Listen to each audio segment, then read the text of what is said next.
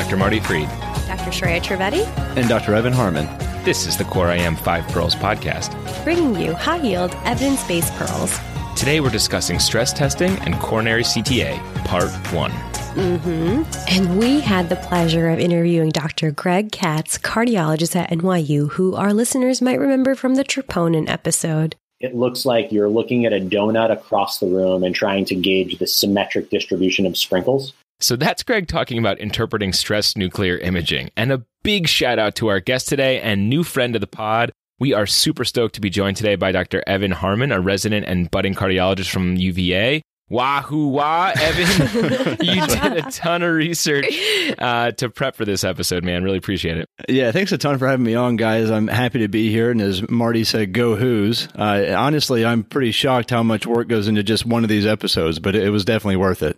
Right nice, on. nice. And we also wanted to thank our friend, Dr. Danny Sartori, for his help for this episode off air. And with that, we are looking for more off air producers on the Five Pearl episode. So if you love MedEd, like researching compelling points, send us an email. All right, so let's get started with some of the questions on the pearls we'll be covering. Test yourself by pausing after each of the five questions. Remember, the more you test yourself, the deeper your learning gains. Pearl 1 To stress or not to stress? What are the indications for a stress test, and how can stress tests help us for things other than coronary artery disease? Pearl 2 Stressing. When ordering a stress test, how do we choose which stress protocol to use? Pearl 3 Stress Diagnostics. When ordering a stress test, how do we choose which diagnostic modality or imaging to use? Pearl 4 Communicating results. How do we interpret the results of a stress test and how do we communicate this to our patients? And Pearl 5 A throwback pearl contrast induced nephropathy. Is there a big difference in the risk of contrast induced nephropathy between arterial and venous contrast loads? All right. I think I'm just going to use myself as a case for this episode, guys. I vividly remember younger Shreya and, maybe intern, this was intern year or maybe it was a few months ago. I'll leave it to you guys' imagination. but younger Shreya was struggling in clinic when ordering a stress test for a patient. You know, so many options to choose from, things to click. And I remember preemptively just being embarrassed at what the cardiologist on the other end would think of me with a concoction of things that I had just like click through just to get the order through. I'm totally with you, Shreya. I mean, there's exercise stress, pharm stress, EKG stress, stress echo, nuclear stress. I mean, at one point you might have convinced me that stress colonoscopies were a thing, and I'm pretty sure I would have believed you. so what about stress PFTs? That probably sounds more real. Anyway, how do you choose the right one? Actually, the big picture question of when to get any type of stress test is just as important, if not more important, than deciding how you want to stress a patient. Okay, okay. I guess I got excited to just dive right in, but you know, we should take a 30,000 foot view to think about when stress testing is actually indicated. And there's two big buckets. You know, the coronary artery disease reasons, and then the bucket that I was less familiar with, the non coronary artery disease reasons. Yeah, Shreya. So those non-coronary disease reasons to get a stress test would be something like exercise-induced arrhythmias, or in the case of Wolff Parkinson White, to assess the risk of a patient's accessory pathway. A fun fact for you guys to know on rounds for Wolff Parkinson White is that a rapidly disappearing delta wave suggests a lower risk variant. One last non coronary reason for stress testing that Greg will expound on is distinguishing aortic stenosis from pseudo aortic stenosis. So if someone has a low ejection fraction, you're going to have falsely lowered flow through the left ventricular outflow tract. And that can make it look like non-severe aortic stenosis is severe when you use the continuity equation to calculate the aortic valve area. And so if you're trying to distinguish between pseudo-severe AS and severe AS, dobutamine stress echo can be really helpful by augmenting someone's contractility, improving flow through their left ventricular outflow tract, and you might actually be able to show that a previously calculated aortic valve area of 0.8 is actually 1.2 centimeters, and so it's not severe. How freaking cool is that? I am so forcing a discussion about aortic stenosis next time I rounds just so I can drop that pseudo severe aortic stenosis bomb on the residents. Oh, goodness. easy, easy there, Marty. All right. Before you get carried away, um, we're going to focus the majority of the podcast on the coronary reasons for stress testing. Oh, I am so fired up for some more stress bombs. Oh, they're coming, Marty. Just you wait. In the meantime, Greg provides a pretty nice description of that relatively common situation in clinic when a patient's chest pain partly sounds like angina and partly sounds like something else altogether. Anytime you're seeing a patient who has symptoms or risk factors, one of the things that's going through your head is how likely do I think it is that this patient has coronary artery disease? And also, how severe or concerning is this coronary artery disease? Very often, you're left with a story from the patient that's just unsatisfying, and there are some features that make you think it's very concerning and some features that are a lot more reassuring. And so stress testing is very helpful when you're trying to figure out if the symptoms or the lack of perfection that you're able to clarify about somebody's history is due to obstructive coronary disease. So, stress testing is probably most beneficial in patients with stable angina, or in cases, as Greg puts it, unsatisfying stories. Those ones where you're not sure if their symptoms could be an anginal equivalent or not. And what we're really talking about with those patients are those who fall in the intermediate risk population. Remember, when we're talking about risk, we're talking about factoring in the patient's age, sex, chest pain characteristics to help you kind of estimate that pretest probability of coronary disease. We could spend the entire podcast discussing Bayesian probability and clinical epi, but the important takeaway here is that stress testing probably doesn't help you much in that very, very low risk population or in that really high risk population who are probably going to go straight to cath. Right, right. There's a hashtag things we do for no reason stress testing in low risk chest pain. Shout out to Tony Breu on Twitter.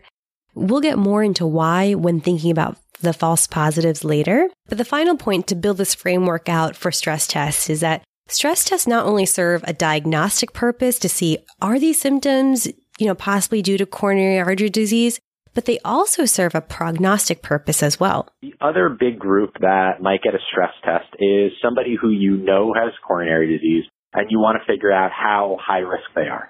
Do you need to get anatomical imaging? Do you need to send them for cath before they go for surgery? Are they somebody that you should think more closely about revascularizing because there are a number of other risk factors in their presentation? Stress testing, if you look at population-based data, you see that people who have more ischemia on stress tests have a much higher incidence of major adverse cardiovascular events moving forward. And so even semi-quantifying the degree of ischemia that somebody has on a stress test can be incredibly helpful as you're talking to that patient in clinic and trying to figure out how intensely do you need to convince them to take their statin or how kind of uh, aggressive do you need to be with their lifestyle and dietary modifications.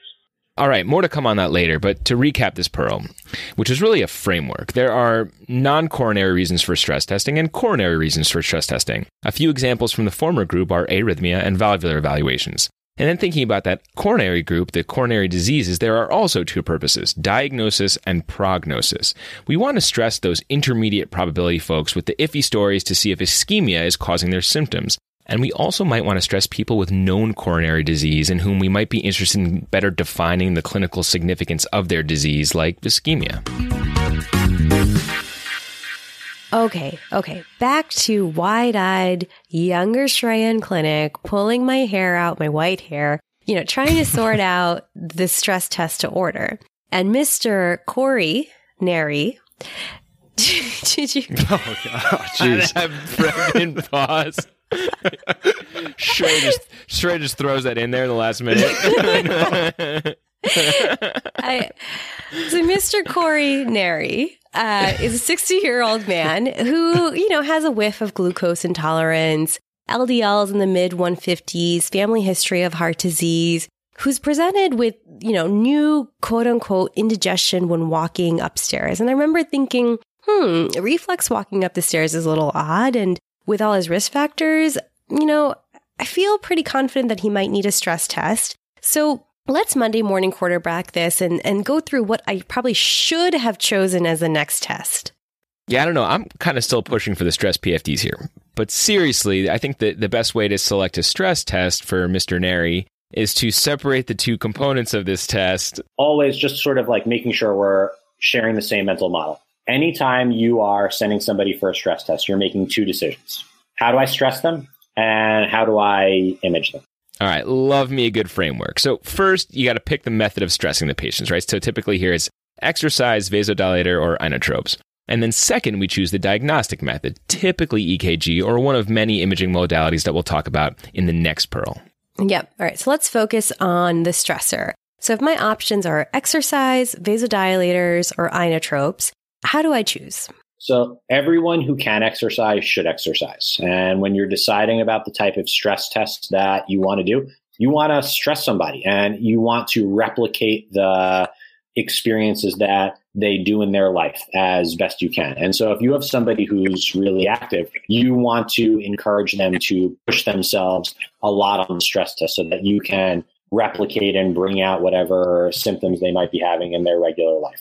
If you have a patient who is very sedentary, you still want to exercise them because you get a lot of prognostic information based on how far somebody's able to go on a, on a stress test. And so everyone who can exercise should exercise. So Mr. Neri says his exercise tolerance is limited by bad knee pain.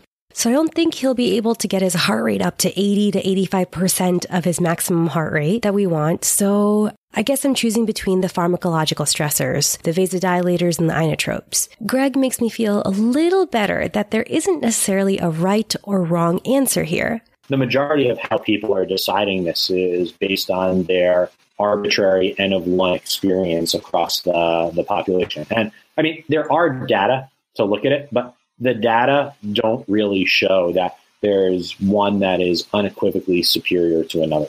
Exactly, but we can highlight some nuances. So, starting with the inotropes, we often see this in the US dobutamine. It's a direct beta 1 and beta 2 agonist, so it's going to increase that cardiac squeeze to stress it. So, you tell the patient, heads up, they're going to inject a medication, it's going to make your heart beat faster, and then we're going to take pictures of how your heart responds. Nice. And it it being a beta 1, beta 2 agonist makes sense why then dobutamine is contraindicated in patients with ventricular arrhythmia history. Dobutamine is quite safe, but I can see how it can precipitate arrhythmias. Let's move on to vasodilators. What do you guys got for me here? Yeah, so the flavors of vasodilators are adenosine, dipyridamole, and regadenoson. If I was Andy from The Office, I'd say regadenoson. Love a good office pool. Uh, each of the vasodilators activate the adenosine receptor, which increases cyclic AMP production, vascular smooth muscle relaxation, and at last, coronary vasodilatation. What it does is it dilates the resistance vessels, it dilates the arterioles. And so that lets you see, because there's no more resistance in the coronary bed, if there is a if there's an epicardial obstruction that is significant enough to cause an asymmetric distribution of blood flow. All right, so the idea here is that we're opening the floodgates to coronary flow. If there is nothing preventing blood flow, then the whole heart gets a little extra juice and everything lights up normally. If there is an impediment to that flow, like a coronary blockage, that area gets less juice than the rest of the heart. And if I've learned anything from being a father to a three year old, is that less juice is always a bad thing. Anyways, all right, what are what are some contraindications I should keep in mind with those vasodilators? So first, uh, there's that increase in cyclic AMP, and that has an effect on the SA node, which may reduce chronotropy, uh, resulting in bradycardia and hypotension, which is why we should avoid vasodilators in patients with second or third degree heart block without a pacemaker to protect them. Uh, second one to keep in mind is that adenosine receptor activation also induces histamine and acetylcholine release, which may lead to bronchoconstriction in patients with severe COPD or asthma. Right. And while the list of contraindications may sound pretty scary, they're actually pretty rare. And we do have a reversal agent. That's aminophylline. Right, right. And you also want to tell your patients two things before the stress test. One, in general, no beta blocker the morning of the stress test. And two, no caffeine before a vasodilator stress test because, fun fact, caffeine competitively can block adenosine receptors, which will make the vasodilator stressor less effective. All right, so to sum this up, remember that if they can exercise, patients should exercise. In this group, think about anyone with a comorbidity that would make it unlikely they could achieve the target heart rate of 85% predicted for age. And if they can't or shouldn't, or straight up won't, then pharmacologically stress them. And if you're dropping a pharma stress bomb, dobutamine and vasodilators are your main weapons. Dobutamine is your main squeeze machine, and vasodilators open up the floodgates to expose the hidden impediments to your juice flow. Remember that both classes of drugs have their own sets of contraindications that you really should think about when stressing your patients. All right, so after choosing the stressor, then the next step is to choose how we want to measure the response to that stressor. So, super basic question here. What are my options here, guys? Yeah, well, thankfully you have a few. With all of them, the idea is that you get baseline diagnostic tests first and then you repeat it after the stressor, looking for a change. Straight up EKG works for low intermediate risk patients, and there's also four others echocardiogram, nuclear imaging, and even MRI and PET scans if you want to get real saucy. yeah, hashtag saucy stress. Coming to a tutorial near you. All right, guys, rein this in a bit. Okay, starting with the ECG, which patients might we target for this? So the first thing to ask yourself is is the baseline EKG interpretable or not? In other words, is there anything that might prevent ischemic changes from showing up after the stressor? Right. So to help me keep straight the five things that are no bueno in a baseline ECG, it's actually tied up nicely in an acronym. Volkswagen drivers don't litter. V is for V-paced rhythm. W is for WPW. D is for depressions and digoxin. And L, of course, complete left bundle. Um, and as an aside, we have no idea if driving a Volkswagen has anything to do with littering, but maybe the mnemonic will stick a little bit more. So if you can get away with it, in other words, if you don't have a V-paced rhythm, any baseline depressions, a left bundle on the EKG, a stress EKG is nice to have because they're cheap and they're radiation free. An important pearl to remember is that ST elevations during a stress test will localize to coronary distributions, but ST depressions do not. Righteous point, Freed. But stress EKGs are the least sensitive and specific of all diagnostic modalities, coming in at about a pooled sensitivity of 68% and a specificity of 77% for the detection of coronary disease. That sensitivity drops even more when it comes to women and in the elderly. So we usually reserve these for patients in whom our pretest probability is relatively low to begin with. And if my stats are correct, that means you have to be okay with a decent amount of false positives and false negatives. So that's probably why these stress ECGs are rarely used in isolation today. Everybody who gets a stress test gets EKG imaging. That's done automatically. And the people who need imaging beyond EKG imaging are people who you have anything other than a really low index of suspicion.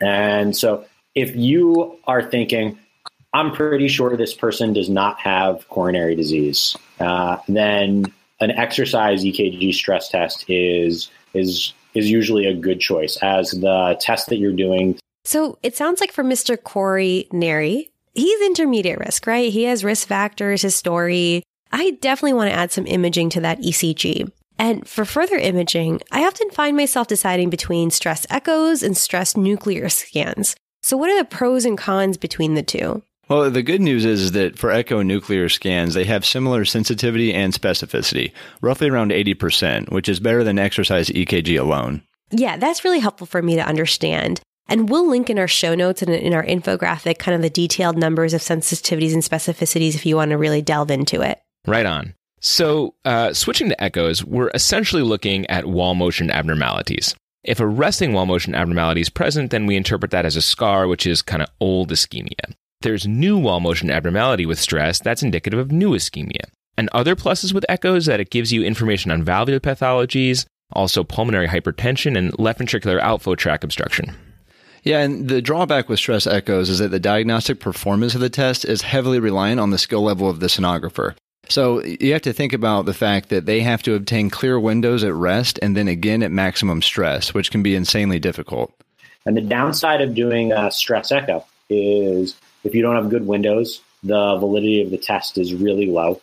It's technically a little bit more difficult to image because you are getting somebody from a position on a treadmill and then immediately putting them onto uh, onto a table and then taking images. And so you might miss peak exercise in that patient because it takes so long to get the images and to get them in the right position. Right. And got to keep in mind that some patients might just have bad windows, right? Like sometimes our COPD patients or patients with high BMIs. I hope my POCUS friends are happy that I remembered who gets bad windows usually. so now, now that we have the pros and cons of stress echo down, let's move on to stress nuclear scans or the so-called stress MIBI or nuclear SPECT, aka the single positron emission CT for people who didn't know what SPECT was. Guilty.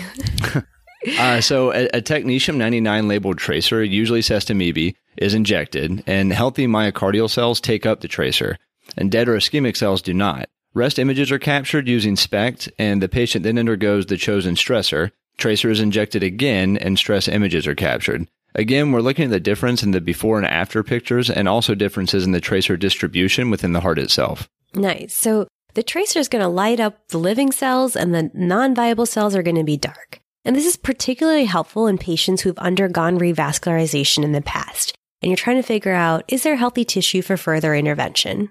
The downside here is that there is radiation involved. And let's also not forget that similar to echoes, there is definitely some user dependent subjectivity as well. When you put up nuclear images, it looks like you're looking at a donut across the room and trying to gauge the symmetric distribution of sprinkles. Uh, and then there's this huge arbitrary component to how you're interpreting it. Interpreting it, I may be overstating it a little bit in terms of the arbitrariness because it's standardized to to some extent, but it really is. There's a there's a large degree of subjectivity in interpreting it. Similarly, there's a degree of subjectivity in interpreting wall motion on echo. Yep, so no perfect tests here. Another small but pearl worthy thing that's a possible downside to keep in mind with nuclear scans is something called balanced ischemia. Right. So, to understand balanced ischemia, we have to understand that ischemia on the nuclear spect relies on the reduced uptake of tracer in one particular segment relative to the other segments of the left ventricle. But if a person has severe proximal or three vessel disease, the myocardium is globally ischemic and there's no major difference in tracer distribution within the heart. So there's a higher chance that the scan will appear normal when in reality there's actually severe ischemia present. But fear not, Greg has a really interesting contingency plan for cases of balanced ischemia.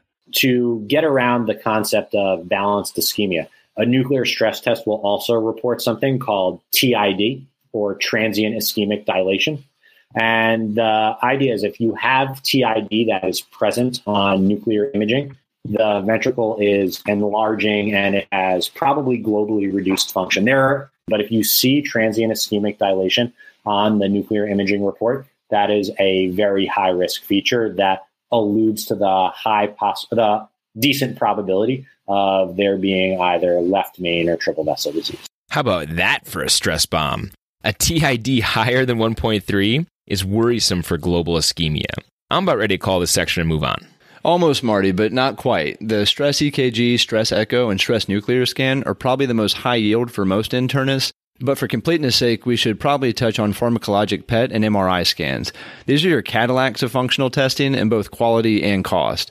For example, it's been estimated that for a particular facility to even offer a pharmacologic PET, it may cost as much as $450,000 per year. Oof.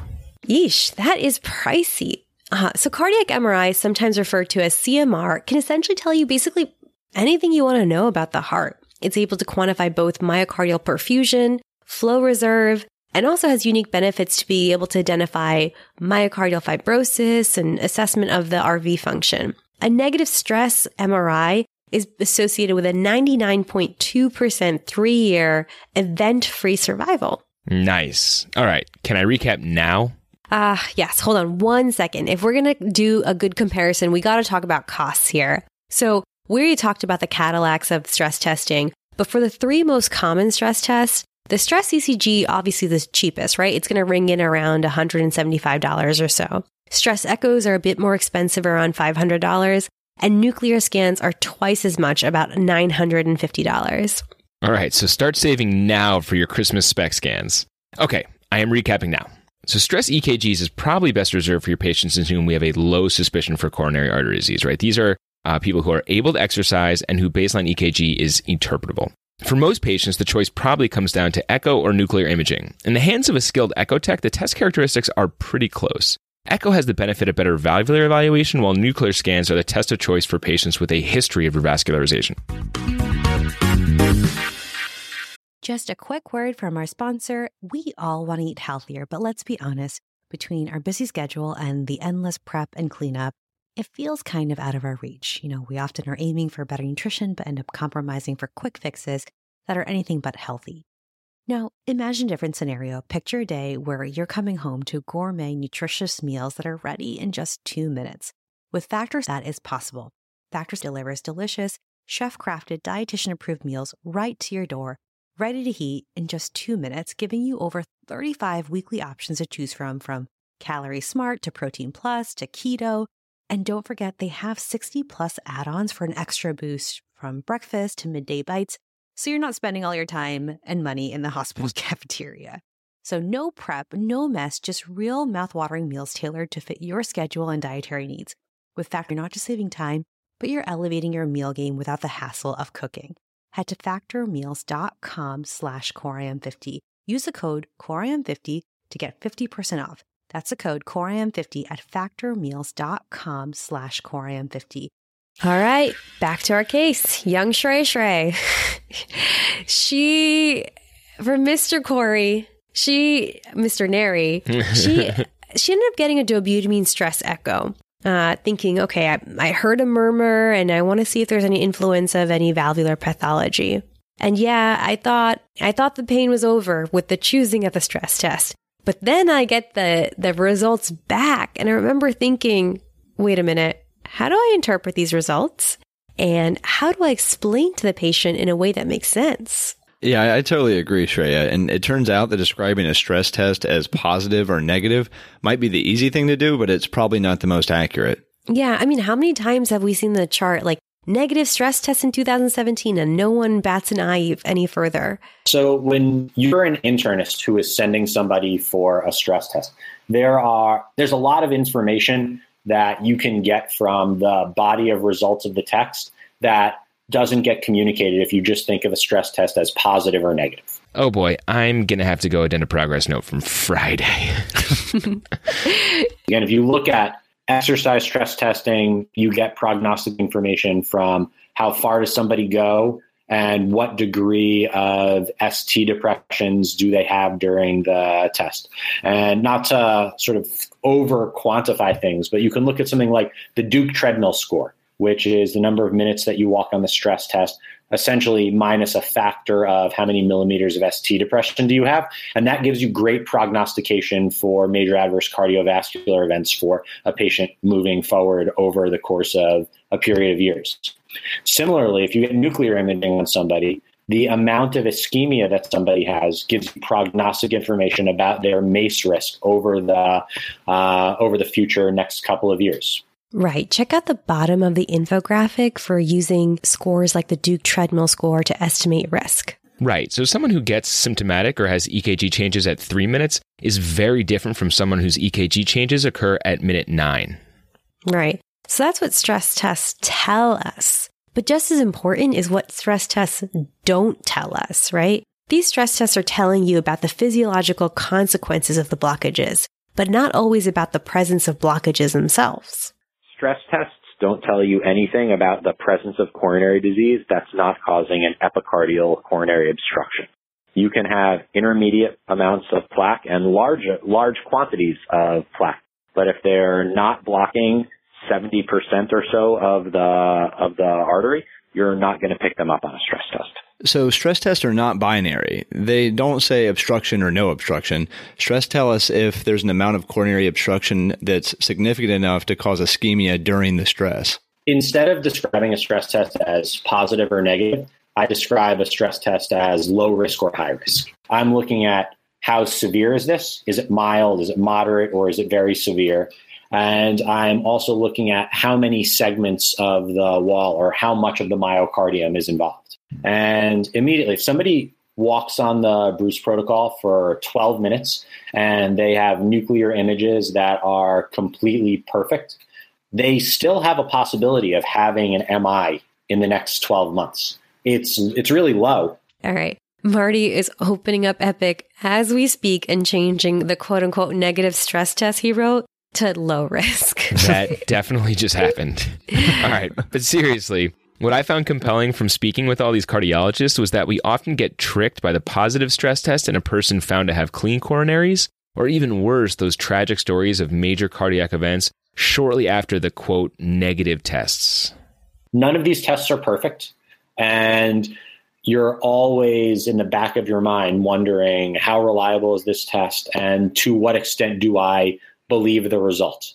And this really gets into that Bayesian pretest probability for significant coronary disease, something that is nearly impossible to capture in a clinical guideline. Greg thinks about this in terms of populations. You will be fooled by pristine nuclear imaging. Similarly, you will be fooled by abnormal nuclear imaging in patients who have totally patent epicardial vessels. And whether that reflects microvascular disease, endothelial dysfunction, or some other issue that isn't cardiac at all, uh, it's impossible to tell. But you will be fooled in both directions across populations. And even though stress testing is really good at prognosticating across a population, if that person has an event, their probability of an event is 100%. And so all of a sudden, you're getting somebody who, on a population level, wasn't supposed to have something happen, but they do have something happen. And uh, so stress testing is not perfect. And I keep harping on that because it's super important. And like the whole goal of ordering these tests is to figure out how are you treating somebody and how are you empowering them and giving them the tools to change their lifestyle that will reduce their risk of cardiovascular events and cardiovascular morbidity and mortality. Wow, let's talk about that. I've really never thought about using stress tests to empower patients to change their lifestyle in a meaningful way. I mean, in fact, I wonder if there's actually harms being done when we slap a negative label. For example, if we give them that false sense of confidence by describing the tests as negative when they can still benefit from lifestyle changes that provide, you know, arguably the greatest benefit. Mm-hmm. This, my friends, might be the hashtag bomb to top all other hashtag bombs. it doesn't help your decision about whether to treat their hypertension or treat their diabetes or give them a statin because I don't think it gives you enough certainty about the presence or absence of the diagnosis to modify the way that you're treating those risk factors. Exactly. And in terms of management, let's bust the myth that everyone with an abnormal stress goes to the cath lab. It's a case by case decision between the patient, the primary clinician, and the cardiologist. It is something to think about as we wrap up this episode. All right. So much food for thought indeed. So let's recap what we're hearing. We should avoid labeling these studies positive or negative in favor of more nuanced terms like high and low risk, which leave a lot more room for discussion about risk modification. These tests give us a lot of information that we can use to estimate risk, for example, in the Duke treadmill score. And if we use these results to get buy in from our patients, we can probably make a bigger difference than if we ignored the quote unquote negative stress tests and sent all the positive stress tests to the cath. And with that, we'd like to introduce our peer reviewer, Dr. Eugene Yuriditsky, a cardiologist at NYU, to recap our stress test take home points before we move on to the throwback pearl. The first pearl is uh, to stress or not to stress. So I think one important point here is to understand that stress tests are not just a way to look for coronary disease. They're a good way to assess for things like functional capacity, extent of valvular heart disease, pulmonary pressures, what happens to a patient with hypertrophic cardiomyopathy when they exercise. So beyond just coronary disease, there are a lot of other indications. I think the functional capacity component is also very important. Patients oftentimes underplay their symptoms. For the purpose of coronary disease, I think we all need to go back to Bayesian analysis and understand that if you have someone who's really low pretest probability for having obstructive coronary disease, it's probably not the patient that needs a stress test. Those who very clearly have obstructive coronary disease, those having unstable angina, well, you know what's going on. It's probably not the stress, the test that you choose. Everyone in between, where they have some sort of cardiopulmonary complaint, not very clear, could be angina those are the folks that really probably would benefit the most from stress testing. In addition to the diagnostic information, you get a lot of prognostic information from stress testing. How much activity could the patient do on the treadmill? How bad did their EKG look with activity? How much angina did they get? So both diagnostic and prognostic data that you get from this. In terms of pearl number two is uh, how do we stress somebody? So I think there's a simple way to think about this. If a patient can exercise, always exercise them. That's where you get the information about what are they really doing. And that's really the physiologic way to stress somebody. If a patient can exercise, you really have two options. You have inotropes, which is really dobutamine, or you have vasodilators, commonly a uh, medication called regadenoson. Generally, dobutamine is paired with echocardiography as an imaging modality, and vasodilators are paired with nuclear imaging. You have to keep in mind a couple of points with these medications. For example, if you're giving somebody dobutamine, well, you can precipitate ventricular or supraventricular tachyarrhythmias. And you're giving people a whole lot of dobutamine when you do these tests. In ICU, we rarely go beyond 10 mics. During stress test protocols, we often go up to 40. That's a lot of dobutamine. Vasodilators, well, they can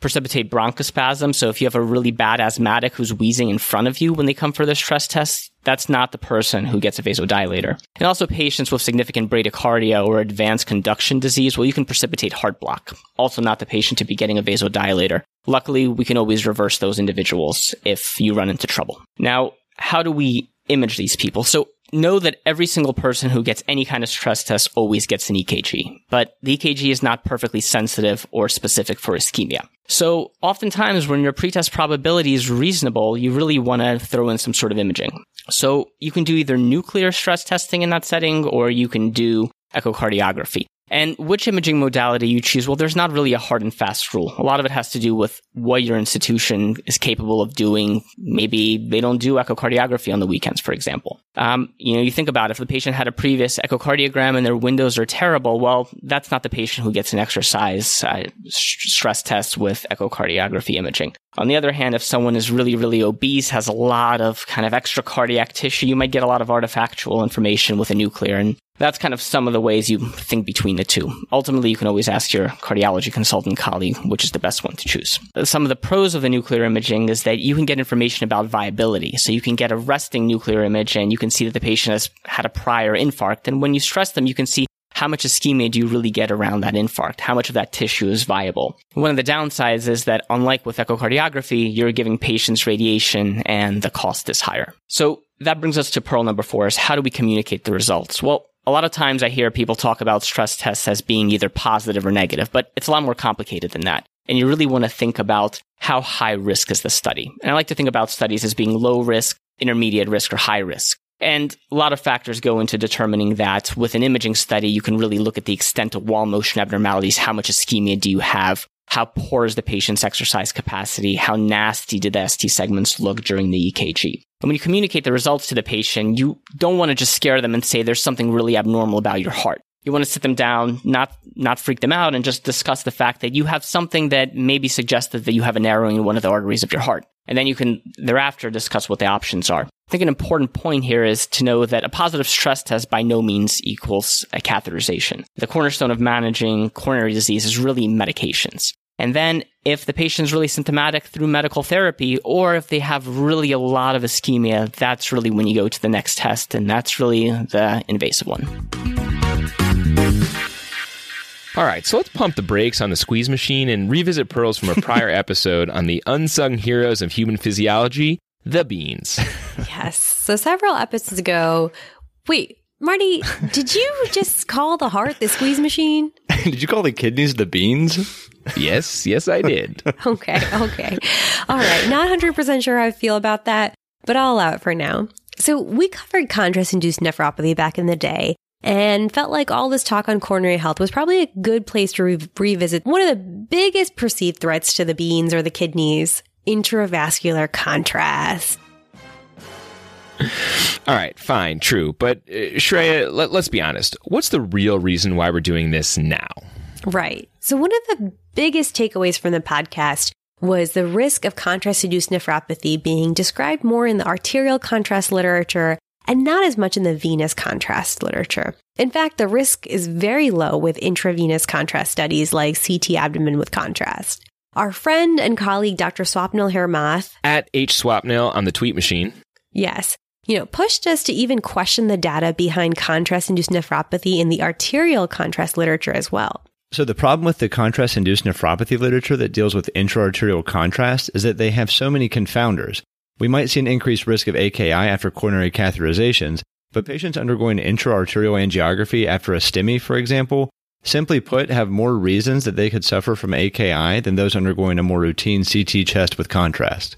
The confounders include things like poor renal perfusion at baseline to propagation of atheroemboli to higher effective concentrations of contrast seen by the kidneys. The bottom line is that intraarterial studies likely carry a higher risk of post contrast AKI, but are really difficult to compare to studies of AKI post intravenous contrast. And the other big issue here is that the optimal strategy for prevention of contrast induced nephropathy hasn't yet been determined. Several methods of prevention have been studied, some more robustly than others, and these include hydration with isotonic saline, sodium bicarb, and N-acetylcysteine. And while prophylaxis with isotonic saline before, during, and after arterial contrast studies has been the tried and true method of reducing post contrast AKI, we want to make sure to introduce a bit more skepticism with Swapnil's help. So, a recent prospective study showed that saline prophylaxis was no better at preventing contrast induced AKI compared to no prophylaxis in patients with CKD undergoing elective contrast studies. This was the AMACING study.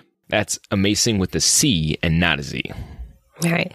And we are still far from case closed here. You know, while these studies certainly do throw some shade at the routine usefulness of isotonic saline to prevent post contrast AKI, it's certainly worth noting that procedures in the AMACING study were elective. Okay, read no STEMIs here, so likely no hyperperfusion of the kidneys and likely okay volume status. So might be representing a group here that's less vulnerable kidneys and not as sensitive to contrast. All right, so we clearly have quite a bit to learn on this topic, but we do greatly appreciate Swapnil's comments and everyone else who drops us a line to help us refine our points and make for a better podcast for our audience.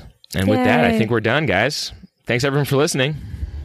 See you in a couple Wednesdays from now when we talk about coronary CTAs, the Right on. other the other half of the risk stratification testing. And a reminder, we are looking for more off-air producers. So if you are a curious soul, love researching compelling points, distilling them down in digestible chunks, pitch us an email, hello at coreimpodcast.com. Check us out on our brand new website, coreimpodcast.com. Tweet us at coreimpodcast. We're also on Facebook at coreim and Instagram at coreimpodcast. And if you enjoyed listening to our show, give us a review on iTunes. It really means a lot. We put a ton of effort into these podcasts, so we'd love to hear from you. You can also send us an email. Our address is hello at coreimpodcast.com. Let us know what we're doing right, and more importantly, how can we improve?